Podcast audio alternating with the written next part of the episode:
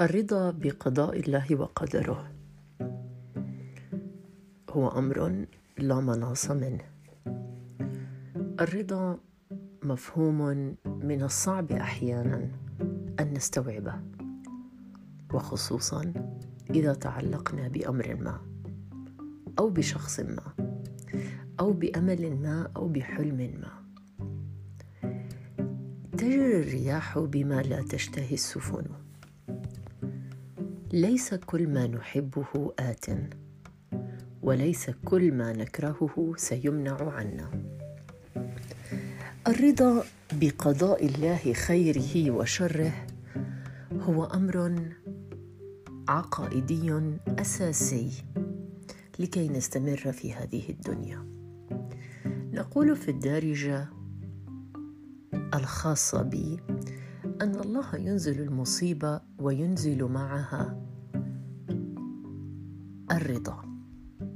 لأننا إذا لم نرضى بقضاء الله وقدره فإن حياتنا ستتحول إلى الجحيم.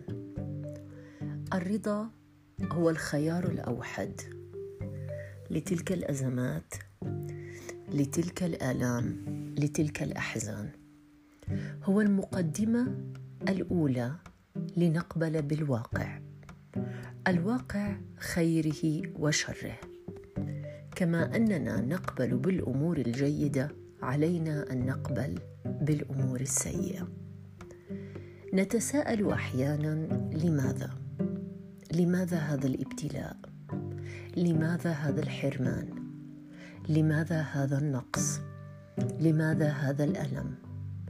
كل هذه الأسئلة سيكون لها إجابات على مدار الأيام الشهور والسنوات. كثيرة من الأسئلة التي قد سألناها لماذا أنا؟ ولماذا أشعر بكل هذه التعاسة؟ علاج كل ذلك هو الرضا بقضاء الله خيره وشره. مساء الخير.